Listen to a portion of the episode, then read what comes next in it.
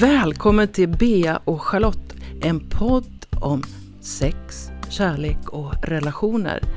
I 52 avsnitt så får du möta oss bortom våra professionella roller som relationscoacher. Vi öppnar dörren till våra liv och berättar om våra egna resor mot mer kärlek och större grundtrygghet. Hej Bea! Hej Charlotte! Har du haft några konflikter på senaste tiden? Nej, gud, faktiskt inte. Förutom lite med mig själv. För det är också en form som jag kan ha. Jag kan ha lite så konflikt i huvudet på mig själv. Kaffe eller inte kaffe? Nej precis, jag har slutat dricka kaffe. Det är en inre konflikt i mitt liv. Men du, om vi eh, generaliserar, vem har ansvaret när det uppstår en konflikt? Båda. Vilket bra svar! Mm. Så, så det är ansvar som är ämnet för dagen. Och eh, du som lyssnar, om det här är första avsnittet, gå tillbaks lite och lyssna på andra avsnitt. För att du kommer att få så mycket serverat och det finns en logisk följd i varför vi tar upp de ämnen. Tycker vi i alla fall. Vi har försökt att göra en logisk följd för dig som lyssnar. Och jag tänker att det, är, eh, det, det finns ett citat utav Byron Katie som är My business, your business, God's business. Mm, den är så bra. Och sen har vi ju säkert en som du känner till väl, nämligen den här kortversionen av sinnesrobönen. Mm. Hur är den? Gud, ge mig sinnesro att acceptera det jag inte kan förändra. Mod att förändra det jag kan och förstånd att inse skillnaden. Det är en tolvstegsbön. Ja. Mm. Och jag tänker att de här två citaten säger väldigt mycket om ansvar och ansvarsfördelning för mig och kan vara eh, som vägledande. Om du någon gång är så här tveksam till vad är mitt ansvar så kan du höra den där My business, your business, God's business. Mm. Och ett av skälen till att jag vill prata om ansvar, det är att jag ser att det ofta skevheter i ansvar i relationer.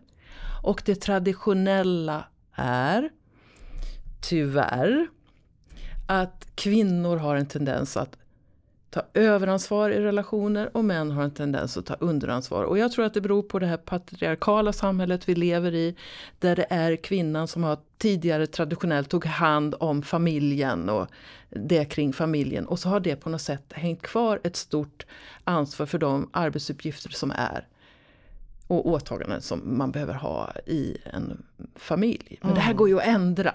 Ja men såklart och det här är ju också en, en medvetenhet. Att så här, varför är ja, men hemmet, barnen, oftast hamnar det på kvinnan. Men också omvårdnaden av relationen i sig. Så. Ja och omvårdnaden om, alltså jag kommer ihåg när jag var eh, gift med barnens pappa. Vem hade koll på födelsedagar? Vem köpte presenter till svärmor? Vem såg till, alltså massor med sådana där saker som bara låg på mig. Mm, precis. Så det här är ju superviktigt att lyfta. Hur ser ansvarsfördelningen ut hemma? Finns det saker som du på något sätt tar för givet att din partner ska göra? Eller finns det saker som bara faller på dig? Och så synliggöra allt det och faktiskt prata om ansvarsfördelningen. Ja, och jag tänker att, att det är viktigt att göra det här mm, att lägga tid på att titta på det här. Att, för, att också analysera en del. I synnerhet om man bor tillsammans blir det här viktigt. För att om man bara dejtar och så, så är det många av de här arbetsuppgifterna som inte uppstår.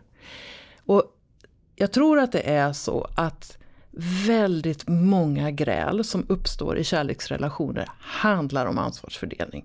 Ja. Och där den ena känner att den andra smiter från ansvar. Ja men och det tycker jag är så, det här precis. Vi springer ofta i hamsterhjul om vi blickar tillbaka till konflikter som vi pratade om förra veckan. Det är ofta så pratar, börjar vi bråka om, om sex, städning eller hushållsarbete, ansvarsfördelning på den praktiska eller pengar. Och då behöver vi, enligt mig då, och det här hjälper ju vi par med också, att faktiskt komma överens hur det ska se ut. Så att man slipper, bara vi kommer överens om hur ansvaret ska se ut och vad det är som gäller i vår relation, så slipper man ju jättemånga konflikter. Om man konstant bråkar om disken, kom överens om hur disken ska göras då, så slipper ni ju de bråken. Så kan ni ju ta den energin och göra lite något härligt med istället. Och om du märker att hur ni än gör så är det du som står där med ansvaret. Då kan det vara dags att börja ifrågasätta om den här relationen är bra för dig. Ja, där har jag en, ett inlägg. Mm. För jag är en överansvarstagare. Och jag, eh, det, jag, jag, trivs i den rollen. Därför då gör jag mig också behövd. Och jag, liksom, mm, jag får bekräftelse och så vidare när jag tar ett ansvar. Så för mig, jag och Theo har jobbat jättemycket med att, att komma upp och ha ett likadant ansvar. Men det var inte bara han som behövde steppa upp, jag behövde också steppa bak. Otroligt här, viktigt. Inte, för jag tog också ett överansvar för att jag ville ha det på mitt sätt. Till exempel om jag tar maten. Jag, var mycket mer, jag hade mycket mer erfarenhet än Theo att laga mat för att jag har barn sedan en tidigare relation och så vidare. Jag har liksom lagat mycket mat. Vilket jag tyckte att min mat var godare än hans. Vilket var att jag tog ett överansvar för att jag ville också ha det på mitt sätt. Så att man behöver också syna sig själv lite i sömmarna här.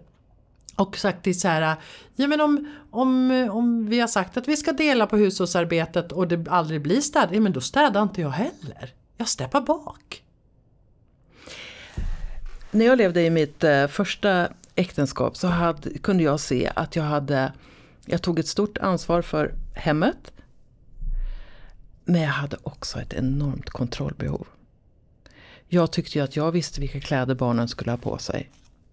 Och jag visste ju hur maten skulle lagas. Och, så jag gjorde matlister när jag skulle resa bort. Och såg till att allting fanns hemma. För jag stod inte ut med tanken på att de skulle sitta och äta bruna bönor när jag var borta. Och sen kom jag på så här, det här är ju, de kommer ju inte dö av att äta bruna bönor eller något annat jag inte gillar.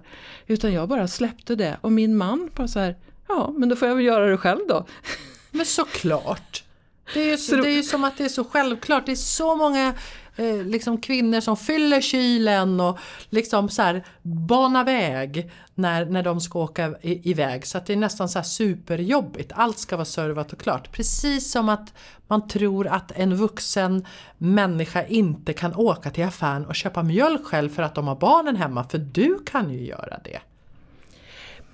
En annan grej som, eh, som eh, jag lärde mig eh, ganska ung när jag läste en bok av Harriet Golder Lerner, jag tror hon heter Harriet Lerner nu, som heter Kvinnors vrede och som visar en del hur kvinnor beter sig i, i relationer. Det är att det finns en maktkamp kan det göra. Och ansvaret ser lite olika ut. Och sen så säger kvinnan så här. Säger jag så här.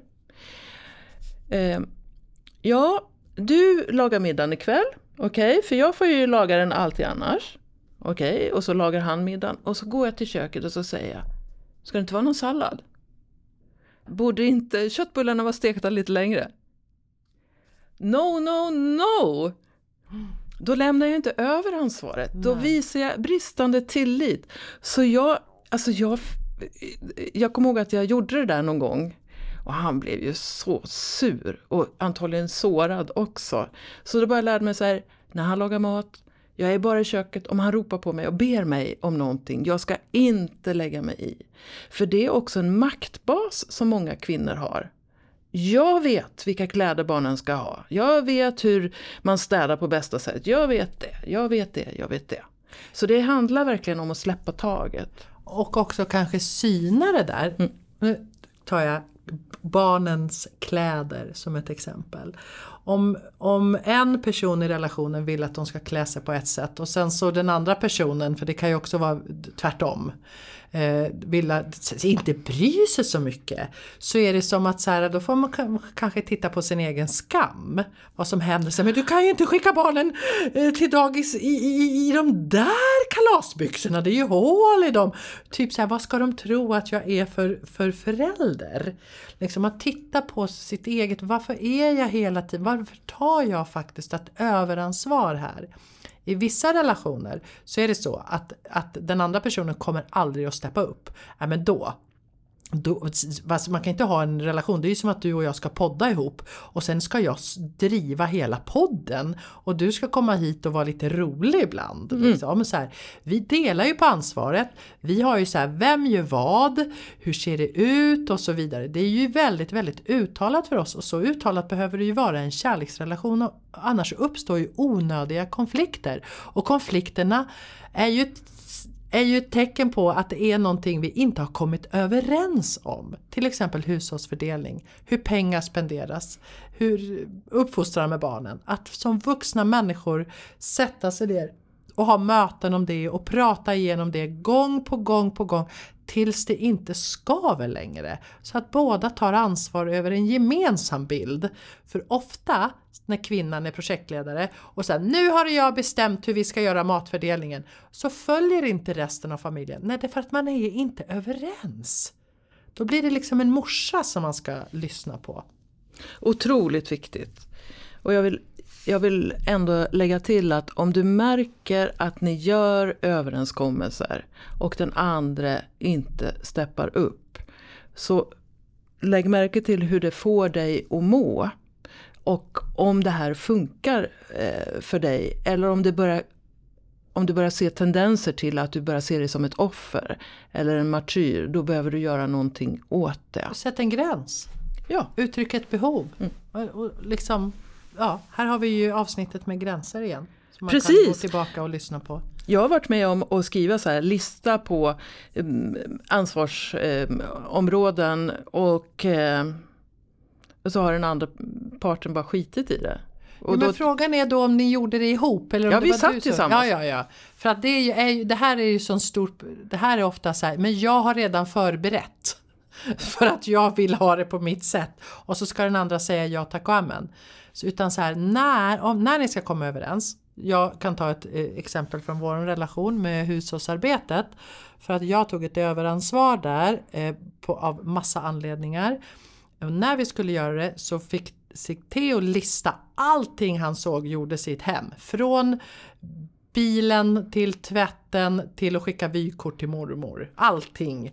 Eh, och så skrev jag en lista och sen satte vi oss med listorna och sen så förde vi samman dem så allting kom med och så fördelar vi ansvaret. Hur, ska, hur ser det här? Så att det blev skönt för båda. Och det var första gången som jag gjorde det i en relation. För förut har jag varit projektledaren och gjort ett förslag och det har aldrig någonsin funkat. Men den här gången så funkar det faktiskt. Idag har vi en totalt jämställd relation där vi tar lika mycket ansvar tillsammans båda två. Det känns, finns ingenting som skaver, det är så skönt. Jag och Staffan har inte, som, vi har inte gjort något Excel-ark eller så, men jag funderar på att göra det, för det är ju väldigt spännande att se vad ser han som arbetsuppgifter och vad ser jag? Ser vi delvis olika? Det är också spännande. Men vi har en tydlig uppdelning med olika saker som beror på intresse, lust, eh, vad som passar, vad någon, ja och så. Jo, så, precis. så han lagar frukost, jag lagar middag. Ja. Och då, ett av skälen till att vi gör så, det är ju dels att jag gillar att laga middag.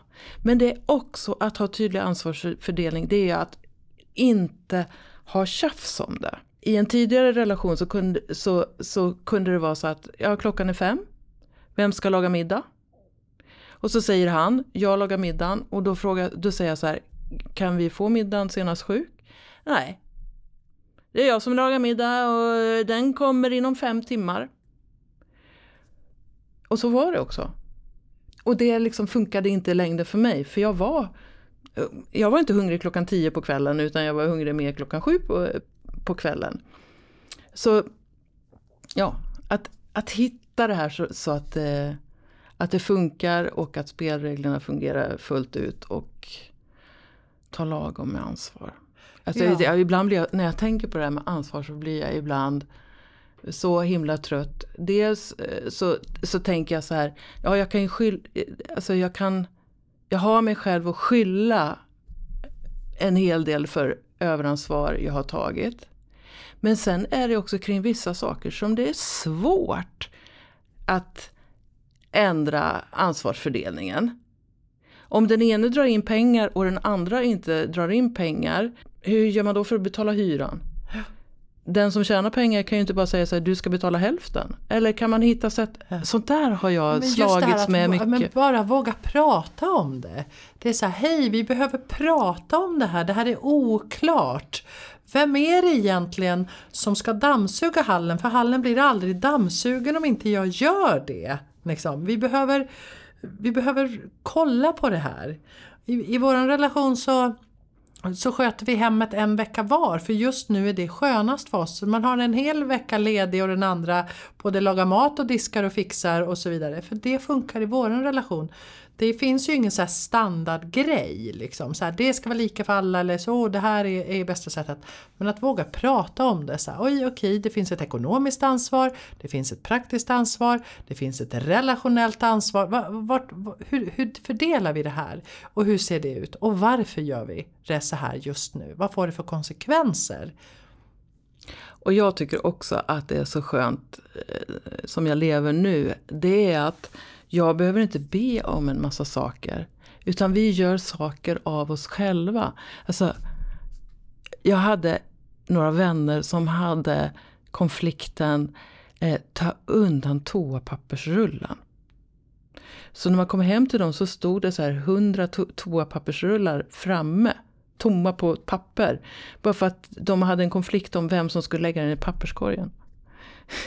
Det är lite gulligt men alltså, det kan eskalera till något svårt. Så jag tycker att ni ska göra den där övningen som, som Bea och Theo har gjort. Nämligen att analysera eller skriva upp vad är det vi gör i det här hushållet. Vad gör jag? Vad gör han? Eh, hur, hur mycket energi eller tid tar det här så man hittar ett jämnt sätt att fördela? Och om det är så att du misstänker att ni har lite olika syn på det här så kan du göra en extra grej och det är att som skriva någonstans här vad du, vad du tror att den andra kommer att, att, säga om det här. Alltså vad tror, vad tror du att jag skriver på min ansvar för maten? Och då kan man också få- eh, lära sig lite mer om om man övervärderar eller undervärderar sin egen insats Mm. som en bonus. Vad fint. Oftast rent köns, utifrån ett könsperspektiv så när kvinnan tar 70% av ansvaret så tycker både mannen och kvinnan att de har ungefär 50-50. Det vill jag också bara skicka med in. Liksom. Vi kvinnor tar ett sånt naturligt liksom plocka, fixa, drrt, liksom. det ligger någonstans i våra uppfostran ut i fingerspetsarna. Så att synliggör det här för att den energin, de 20 procenten kan man göra andra roliga saker med. Bara en sista grej. Jag tror forskning visar också att när kvinnor talar 30 procent av tiden så uppfattar många män det som att de har minst 50% av taltiden. Exakt och tycker att de pratar för mycket. Så det är gött att vi är två kvinnor i den här podden. vi får prata hur mycket vi vill. Precis! Så ha en härlig vecka, ta ditt ansvar, kolla på mönstren, njut av livet och vi ses nästa vecka. Det gör vi. Ha det gott.